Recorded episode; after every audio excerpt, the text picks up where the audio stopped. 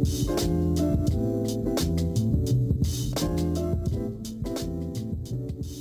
is up, everybody? Welcome to another episode of the Sean Jones NBA Show. I'm recording this on Friday afternoon, January 19th, because we had a big, big trade happen earlier this week where Pascal Siakam was dealt to the Indiana Pacers.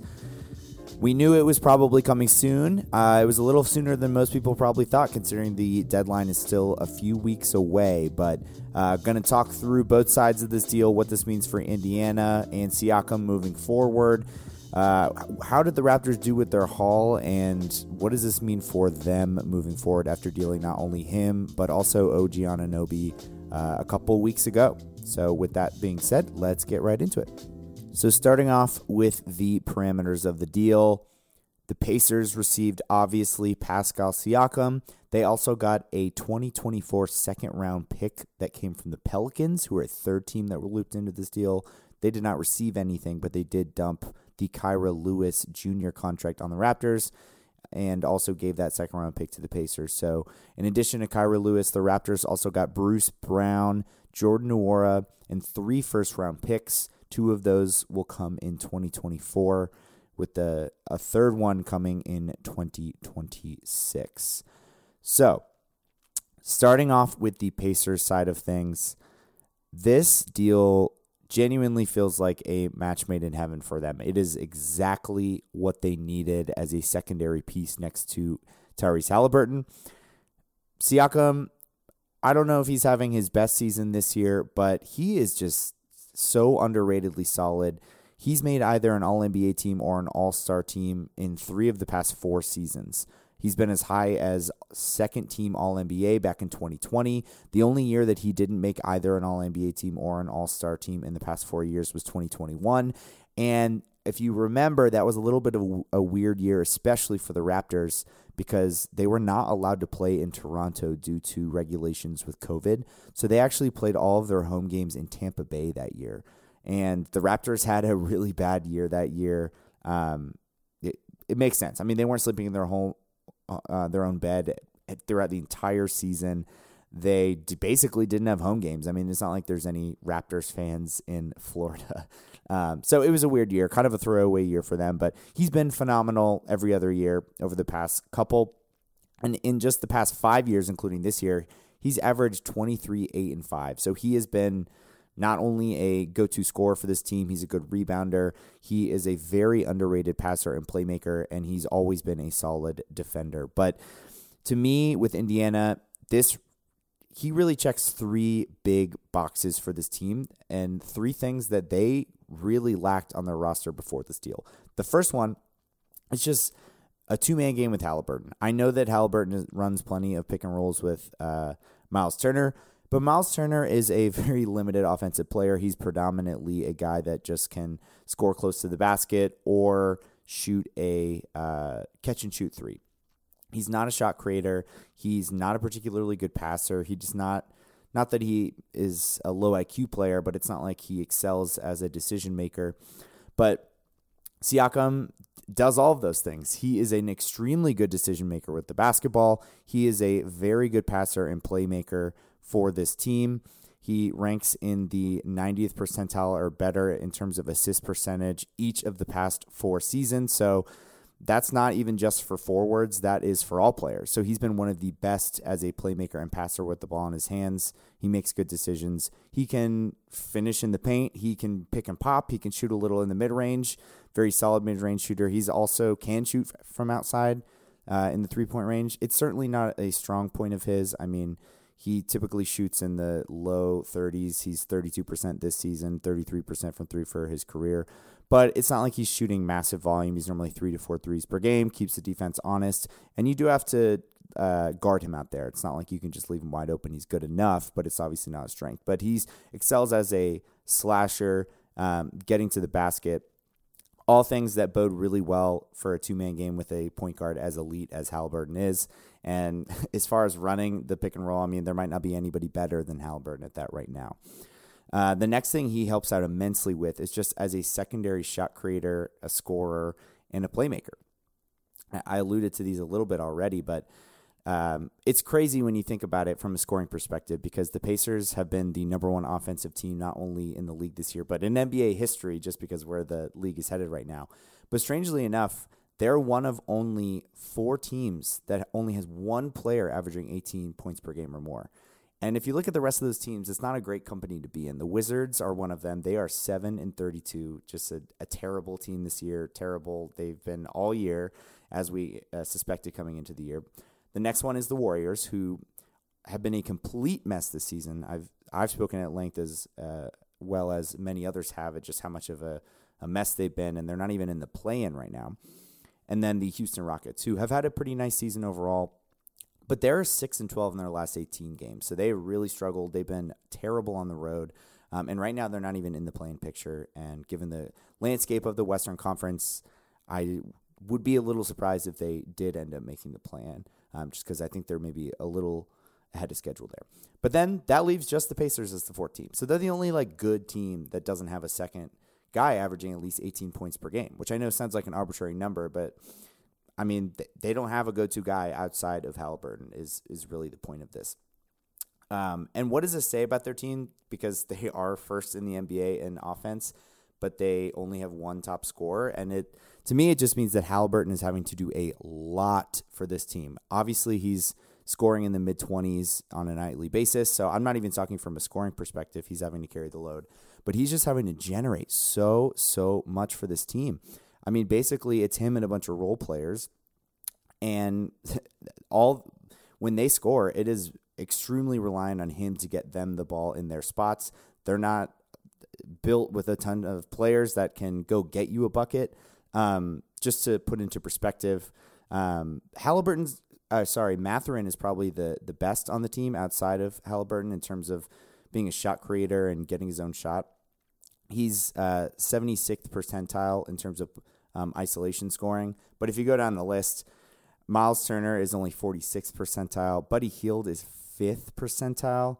Um, and then Nesmith, Toppin, and Nembhard the, to round out the rotation.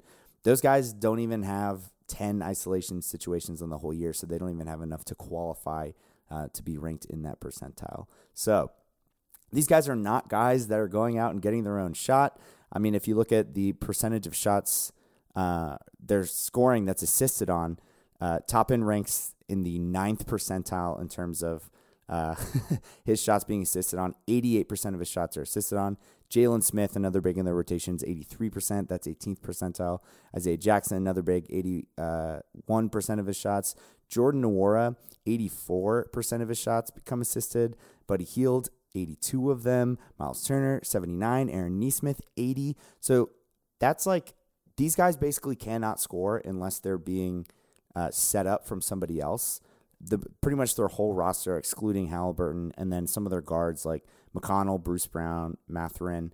Um, but uh, Bruce Brown's not even on the team anymore, and McConnell, you're not really going to play with Halliburton. So it really just leaves Mathurin as a guy who can go get a shot outside of Halliburton.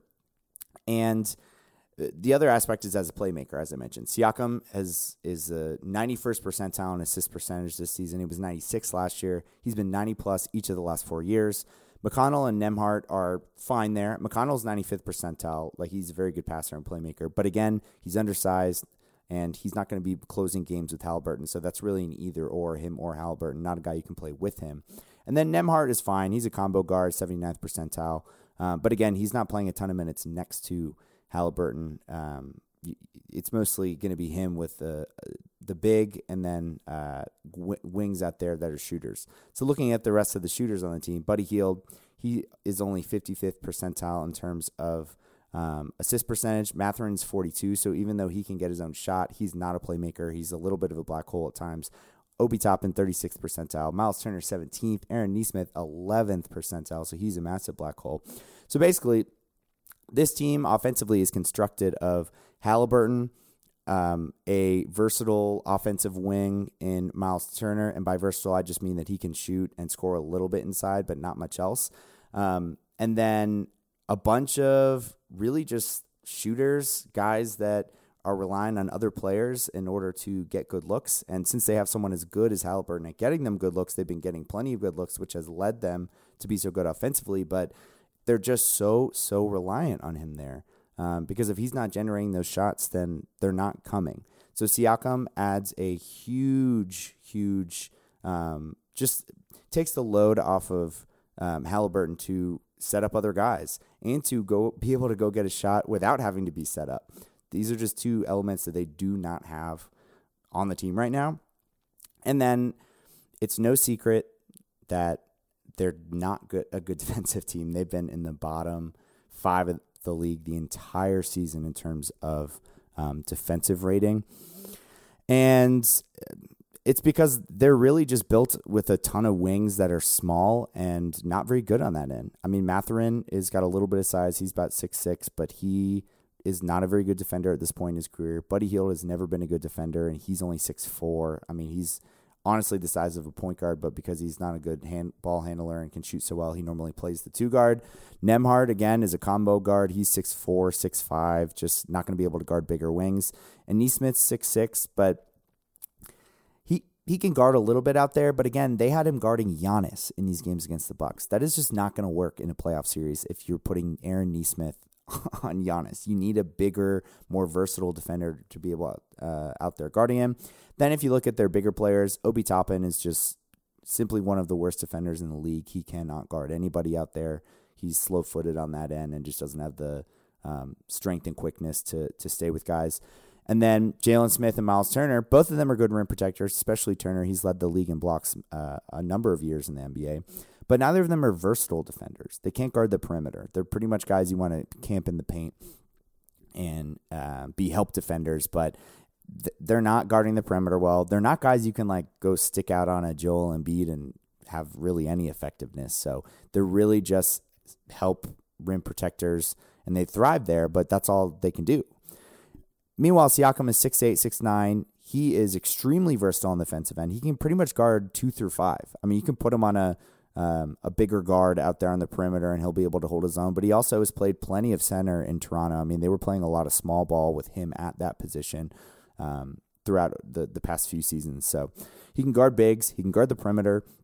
He does all of it well. So he's going to help immensely there. He's easily by far their best perimeter defender on the team now. He's also their best, second best scorer. He's their second best playmaker. So he's just going to do so many things for this team and so many things that they don't have any of except for Halliburton on the offensive end. So I just love this fit. I think that he is going to be everything that they need in terms of improving them defensively as well as just taking the load off of Halliburton a bit. And this is honestly a credit to Halliburton because they don't make this trade if he hasn't ascended to the point where he has this year.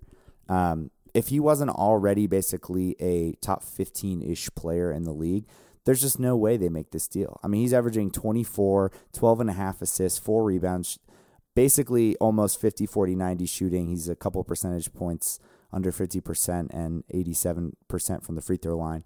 But I mean, he's a modern day Steve Nash with more volume, basically. So if he's not as effective as he's been this season, if he hasn't taken that leap into top 15, borderline top 10 type player, then this trade doesn't happen because Siakam's already 29. He's an expiring contract. So there are risks involved with it. And it's not like their timelines necessarily match up perfectly. Um, but just credit to him because they see an opportunity to get better now, to win now because of how good he's been. And this is the exact kind of move that they uh, need to make to, to elevate their team to that level. Um, in terms of what they gave up, three picks might sound like a lot on the surface. And I know people get obsessed with picks in these deals, but I just want to say not all picks are created equally. Their 2024 pick that they gave up is not going to be a lottery pick. I mean, they are right now they are the 7 seed, but they're only one game out of the 4 seed, only 3 games out of the 3 seed, and only 4 games out of the 2 seed. So like if Halliburton comes back from his injury soon and Siakam is set to make his debut potentially tonight, I mean, they might climb up the standings. They could be a four seed. If Philadelphia falters a little bit, they could get to the three seed. So like their pick is could easily be in the twenties this year. So it's not like this is some great pick that they're trading. And then if you look at the other 2024 pick they game, it actually has a ton of swaps involved. So it is the worst among four different teams between the Jazz, Rockets, Clippers, OKC. Whoever has the best record among that group, that's the pick that conveys uh, to the Raptors here, which right now would be Oklahoma City. Um, and I believe it would be like the 27th pick or something right now. So this is basically going to be like the 20th overall pick and the 27th overall pick for the season. Not to mention, this is a very weak draft. Um, people are saying it's one of the worst, maybe the worst since 2013, uh, when Anthony Bennett went number one overall. I know the year 2000 was also a very weak draft. People have compared it to those. There's not a clear cut number one pick right now. It doesn't seem like there's a ton of depth either. So this is not a draft that is overly valuable to have a ton of picks, and especially not picks in the in the 20s. So both of those picks, I mean, they might be able to move up. Maybe they'll use them both, but this is not a high risk investment, giving away those two picks uh, in, on Indiana side. And then the 2026 pick, it's top four protected. So they end up having some disaster season and fall in the lottery, it's not like they're going to give away a top four pick or anything like that. But also, given Halliburton's age and the fact that they're probably going to re sign Siakam, I mean, two years from now, I, I'd be sh- shocked if they weren't in the playoffs. So, again, three non lottery picks, one of them that's going to be at the very back end of the draft, most likely. It's not a lot to give up, in my opinion. I just don't think that there should be any like hesitancy on Indiana's side to part with those picks. And then if you look at the players, I mean, Bruce Brown has a he's got a team option, but essentially was operating as an expiring contract. And then Jordan Nwora just hasn't been able to crack the rotation anywhere he's been. Um, and they were able to keep Jarace Walker, who's only 20 years old. They were able to keep Aaron Nesmith, who's only 24 years old. They were able to keep Ben Mathurin, who's only 21 years old. And Bruce Brown's having a good year. I'm sure they could have gotten value for him. He was playing well for them, but he is a little bit overpaid. Like I said, it's essentially an expiring contract, and he's never going to be anything more than a high level role player. Um, the only caveat here is that they better, better sign Siakam because I know the three picks aren't phenomenal picks, but three picks are still three picks. And this team has drafted well. So uh, you'd have to think that them having those picks is a little bit more valuable than some other teams having those picks. So if they don't sign Siakam and he walks at the end of this year, it would be basically a five, six month rental and it would be a total disaster. Like this this could genuinely go down as one of the worst trades ever if he does not resign because Indiana is not really a free agent destination in general anyway. They weren't going to have a ton of cap space. Um, and so just losing him would definitely set them back. But I'm not really worried about it. Um, Woj had a quote saying that basically this was his preferred de- destination if he was going to get dealt, um, and that Indiana is pretty confident that they were going to be able to re-sign him. There were reports that the Kings were interested, the Warriors were interested, but that Siakam basically said that he didn't want to resign there, so they pulled out. I mean, they didn't make real offers. Meanwhile, Indiana had no problem making a real offer, which makes me think that he probably gave a little wink, wink that he's going to want to stay. Plus, who's going to sign him? I mean, all the good teams don't have cap space. What's he going to lead to go to like Detroit or something like that? The a team that you might think could be interesting is like Orlando because they'll have cap space, but that is the last thing they need is another scoring, playmaking forward, given that they have Franz Wagner and uh, Paolo. So I would be pretty, pretty surprised if he didn't resign. So that there is the risk of that to make this not a good deal for them, but I just I'm not worried about it. Um, I think it is a risk worth taking for this team, given where they're at, given what they have, given the things that they needed to upgrade. I think he checks all of the boxes for this team. In terms of them as a contender, are they championship contenders? No.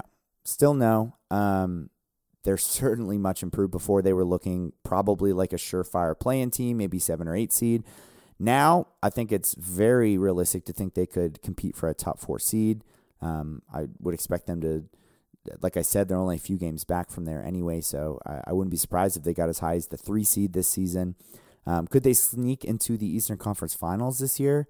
I think it's possible. Um, before this, they were probably a lock to lose in the first round. But look, it, I'd probably pick them over the Knicks right now, and I, I wouldn't have picked them over the Knicks before this deal. If they played Miami, Miami's always a wild card, but I think they could beat them. Would I be surprised, like shocked? Absolutely not. I think it's a, it's a bit of a toss up series. And then could they beat the Bucks or Sixers? Like probably unlikely, but they've played the Bucks well already anyway. Um, I think they beat them two or three times thus far this season, and they the Bucks have not been able to stop them offensively at all. So adding Siakam to that offense is only going to make that a taller task for Milwaukee. So look, could they in a world beat the Bucks in a playoff series? I think it's, it's, you can't rule it out. So I said I think they could sneak into Eastern Conference Finals if if the matchup broke their way. But I don't see them beating Boston. Boston is still cl- clear leg above them. I think Milwaukee is still a leg above them too, but I just think that's a bit of a bad matchup for the Bucks, which is why I can't totally totally rule it out. But also, it'll just make the things more interesting with them if they play Milwaukee or Philadelphia. I think before I probably would have said five game series. Now I could see it going seven or something like that. So they're relevant in the East. I'll say that, but they're not quite quite in the top tier of contenders quite yet. And in order to get there, they still are just going to need to be better defensively. They're still too bad there. Adding Siakam alone does not take them from a bottom five defense to an average defense. He's a good defensive player, and he's going to help them a ton.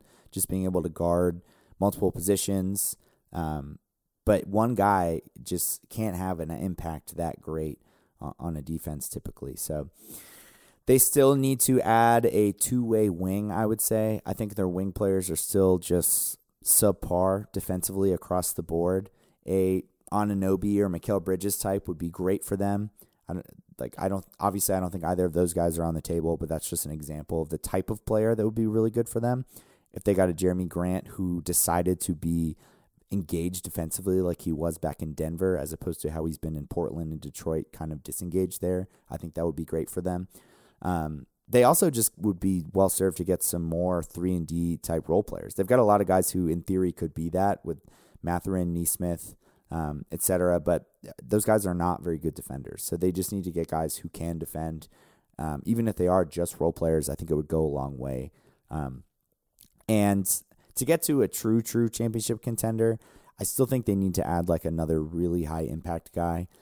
Um, we there were some whispers out there. I I do not think this would happen, just given like how well the Clippers are playing right now. But Paul George has not gotten his extension like Kawhi did. Um, and he used to play for Indiana. They drafted him. He made a couple Eastern Conference Finals with them back in the day. Went toe to toe with LeBron and the Heat. There were whispers that he would love to play with Halliburton. So that kind of feels like a match made in heaven. I mean, he would just be exactly what they need because he would give them a, a third guy that can go get a bucket and play make a little bit on offense, another great shooter to add to this team, another ball handler to add to the team, and another good defender. Um, but I think that'd be a tall task for them to get him. One, because I just don't think that he's going to leave the Clippers. And two, the a sign and trade might be kind of difficult. They're not going to have the space to sign him if they sign Siakam. So um, I don't know if they'd be able to match salaries. I don't know if the Clippers would be even willing to negotiate negotiate something like that because it's very rare you get equal value back in a sign and trade. But just saying that that would be the type of player that I think would put them there, the caliber of player, another top 25 ish guy, which I know is really hard to come by. Um, but they either just need to have a big influx of defensive good role players, like multiple, or a guy like Paul George. Um, and then I think they could get there. I, I seriously think that like if they had Paul George on their team, I I actually think they'd be like prob maybe better than Milwaukee potentially because I think Halliburton's that good. I think Siakam's that good of a fit, and I think a guy like Paul George would just be exactly what this team needs. But like I said, probably a bit of a pipe dream, but it's more just saying in theory that's what would get them there. Um, but as of now, like I said, probably a second round loss team could still lose first round. I mean, the East is tough right now. There's probably seven actually quite good teams between Boston, Milwaukee, uh, Philadelphia, the Knicks, the Heat, the Cavs, and now the Pacers. Those seven teams, three of them are going to lose first round. So Indiana certainly could lose first round depending on where the seeding falls and what the matchup is. But I think they have a very solid chance to win uh, a series and make the second round now. And I think that there's a, a, world in which they upset someone in the second round and make the conference finals. But I think that's where they peak out. But overall, love this deal. Siakam is just going to be awesome there, and good for him because he's uh, about to get paid. He's um, right in the heart of his prime, and he was just those Raptors teams were not going anywhere. So I'm happy that he's going to get to play with somebody as awesome as Halliburton is, and just be in more of a winning situation because um, he is just such a Swiss Army knife type guy. Does a little bit of everything, and um, it's exactly what Indiana needed. From the Toronto side of things, um, this is fine. I'm not really overly excited about this deal for the Raptors. I think they should have traded Siakam earlier, probably, because at this point they pretty much had zero leverage at all. Because uh, I mean, Siakam could essentially just pick his destination because he could just say, "Oh yeah, Sacramento's trading for me. Well, I'm not going to resign there." Or, "Oh, Golden State wants me. They're a mess. I don't want to go there." And with those teams knowing that, there was just no chance that they were going to give up significant assets. So whatever team he wanted to go to and wanted to re-sign was going to be the team that was going to offer the most because they had that assurance. And so he basically could handpick his team because he had the leverage of being a free agent. And if they traded him a year ago, two years ago, that leverage would not quite have been there. And they probably could have just picked a team that they thought was the best deal. But uh, unfortunately for them, they just waited a little too long. Um, like I said, these picks are just not that great. This is one of the weakest drafts in this century. I mean, by easily the, the weakest one in uh, the last 10 years or so. Um, and they didn't really get any meaningful players back. Like I said, Jordan Nwora hasn't been able to crack the rotation anywhere he's been. Bruce Brown's a good player, but he's not a, a guy that's helping Toronto right now. I mean, I think they're probably going to trade him. So at the very least, you can withhold some judgment. Like if they flip Brown for a first round pick, then you could be like, well, they got four first for Siakam. So I guess that's pretty good overall, um, even with the context of where the picks are. Um, but they also need to start losing more um, because their first round pick this year goes to San Antonio if it's outside of the top six. So if they get the eighth pick, seventh pick, it goes to the Spurs which would be just really a, a bummer for this team, given that they're finally, finally deciding to blow it up and they don't even get their first round pick. So I think it's smart for them to.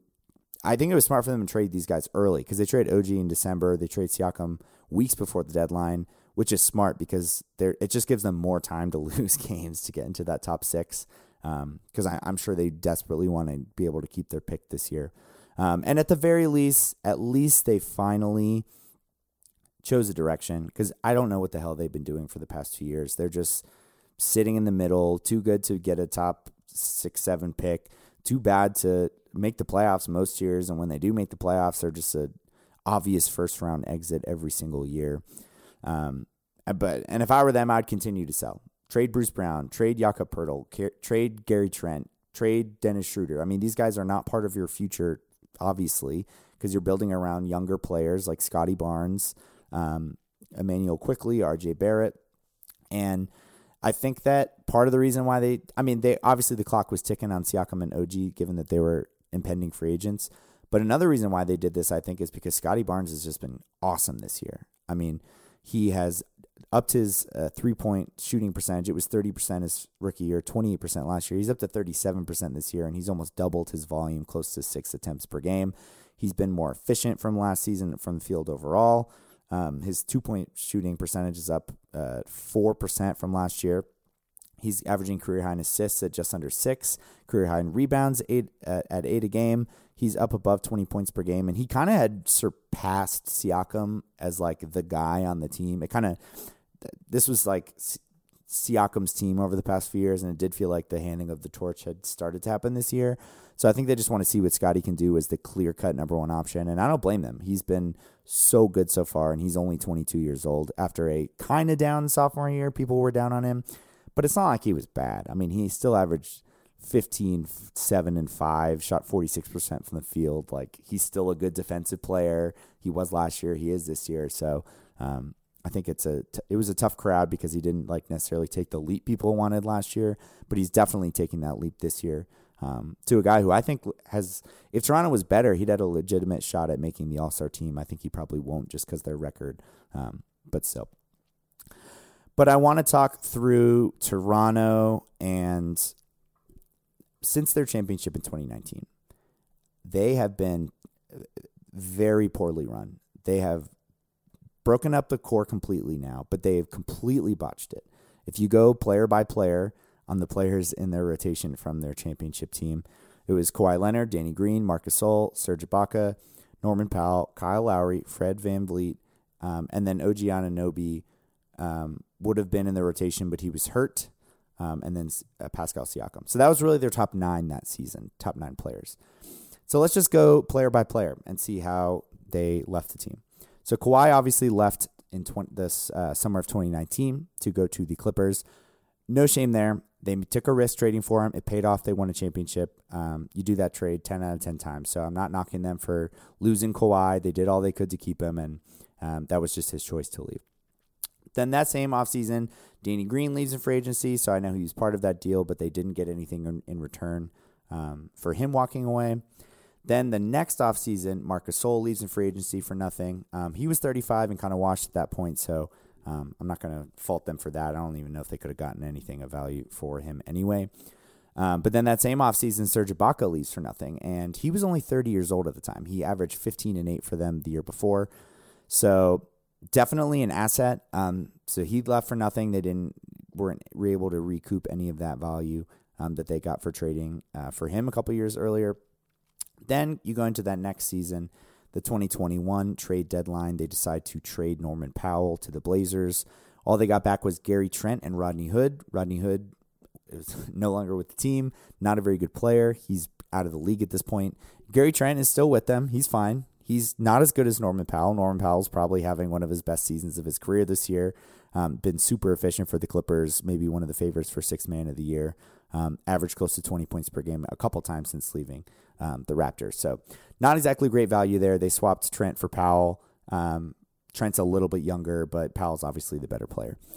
Then that same trade deadline, there was a ton of rumors that they were going to trade Kyle Lowry because this was a team at the deadline. They were 18 and 26. They were the 11 seed. They weren't even in the play in at that point. They were like looked terrible that year. Things just weren't going well. This is the year I referenced earlier where they were playing in Tampa Bay and it was kind of just a throwaway season for them. But Lowry was an impending free agent, and he was already getting up there in age into his 30s. I think, given where the team was in the standings, there was an expectation that he likely was not going to resign in Toronto. Um, and they could have moved him at that deadline. The the the rumor up until the final minute was that he could have went to the Lakers uh, for an unprotected first round pick from the Lakers, which I know those picks have been heavily valued by teams over the past few years. So that would have been quite an asset to get. And that was the most valuable Lowry was going to be for the rest of his career. Um, he was still in the back end of his prime to an extent. And apparently, the holdup why the deal didn't happen is because the Lakers refused to trade Talen Horton Tucker, who is not a very good player anyway. So, from Toronto's side, they probably should have just traded him, even if it was just for the pick. Because then in the offseason, he does end up leaving and it is a sign and trade with the Heat, but the only players that get back are Goran Dragic, who was past his prime at that point, and Precious Achiuwa, who had a promising rookie year with Miami, but they have since traded him away in the OG Anunoby trade, so he's not even with the team anymore. And since they didn't accomplish much over the past few years, they basically traded Lowry for a couple years of Dragic. And then the next year, they end up trading Dragic um, I, I, believe he was like away from the team, and there was all these rumors he was going to get dealt. They trade him with a first round pick, so they attach a first round pick to him for Thaddeus Young and a second round pick. Thaddeus Young, a guy who in three years with Toronto has averaged 4.8 points per game in 15 minutes, and the second round pick they got was used on Christian Koloko, who they just waived in the Siakam deal. So they basically traded a first round pick and the last asset from the Lowry deal to get a 35 year old Thaddeus Young who is not even in the rotation. So that is just such a loss in value on that trade there. Then we go to the next year, the 2023 off uh, off season, or sorry, the deadline. And look, at this point, the Raptors are 26 and 30. They're the 10 seed at the deadline. Everyone thinks they should be sellers. And Fred VanVleet is an impending free agent. Um, there's multiple rumors with a bunch of different teams that would be interested in him. Um, I don't know what they could have got for him, but they could have got something. I would imagine at least a first round pick, if not, maybe a, a couple seconds and a, a, decent young player. But they elect to not only keep VanVleet, but they turn into buyers and they trade for Jakob Poeltl and they gave up a first round pick and two second round picks for Poeltl. So instead of selling and getting something for VanVleet, they decide to give away a first round pick for Poeltl, which is the pick. This pick is actually um, the top seven protected one they have this year um, going to San Antonio, which may not convey if they don't, um, or it might uh, convey to San Antonio if they don't end up finishing in the top seven. Um, so they, yeah, they trade for Poeltl. Van Vliet ends up leaving for nothing in the offseason, so they get nothing for him. Then going into this year, they finally decide to move Anunoby. Um, they trade him with Precious Achiuwa, who was the last piece of that Lowry deal. So they now have nothing from the Lowry deal. They trade away Malachi, Malachi Flynn as well. And in exchange, they got Manuel Quickley, RJ Barrett, and a second round pick. Then this Siakam trade happens where they get three firsts, Bruce Brown, Jordan Nwora, and Kira Lewis. So in total, since 2019, their core players. They've lost Kawhi Leonard, Danny Green, Marcus Gasol, Serge Ibaka, Norman Powell, Kyle Lowry, Goran Dragic, Fred VanVleet, OG Anunoby, and Pascal Siakam. And in total, for all of those players, we're talking about Kawhi, an All NBA player, Danny Green, who has four or five rings at this point in his career, Marc Gasol, a future Hall of Famer, Serge Ibaka, one of the best uh, role player big man we've had in the last 10, 15 years, Norman Powell, a likely sixth man of the year candidate this year. Kyle Lowry, maybe the best Raptor in history and probably a Hall of Famer. Goran Dragic just retired. He made an All NBA game as well as an All Star game in his career, so he was very good. VanVleet was an All Star with the Raptors. OG Anunoby, an All Defensive player, and Siakam, a two time uh, All NBA player. So a lot of really good players there. And what did they get back in total? Gary Trent, RJ Barrett, Immanuel Quickley, Bruce Brown, who they'll probably trade, Jordan Nwora, Kira Lewis, and Thaddeus Young. And the worst part of it is one first round pick they have netted in total. They got three in the um, Siakam deal, but they dished out two in that span. They gave one away with Dragic for Thaddeus Young. They gave one away to get Poeltl. So they also have Poeltl, which ironically enough, he was traded away for Kawhi Leonard. So they basically got him back. So they have received one single first round pick net for all of those players, and the best player that they got was either RJ Barrett or Immanuel Quickley, depending on how you value those guys. Nothing short of a disaster in terms of just the what they got. I mean, they should have traded VanVleet last year.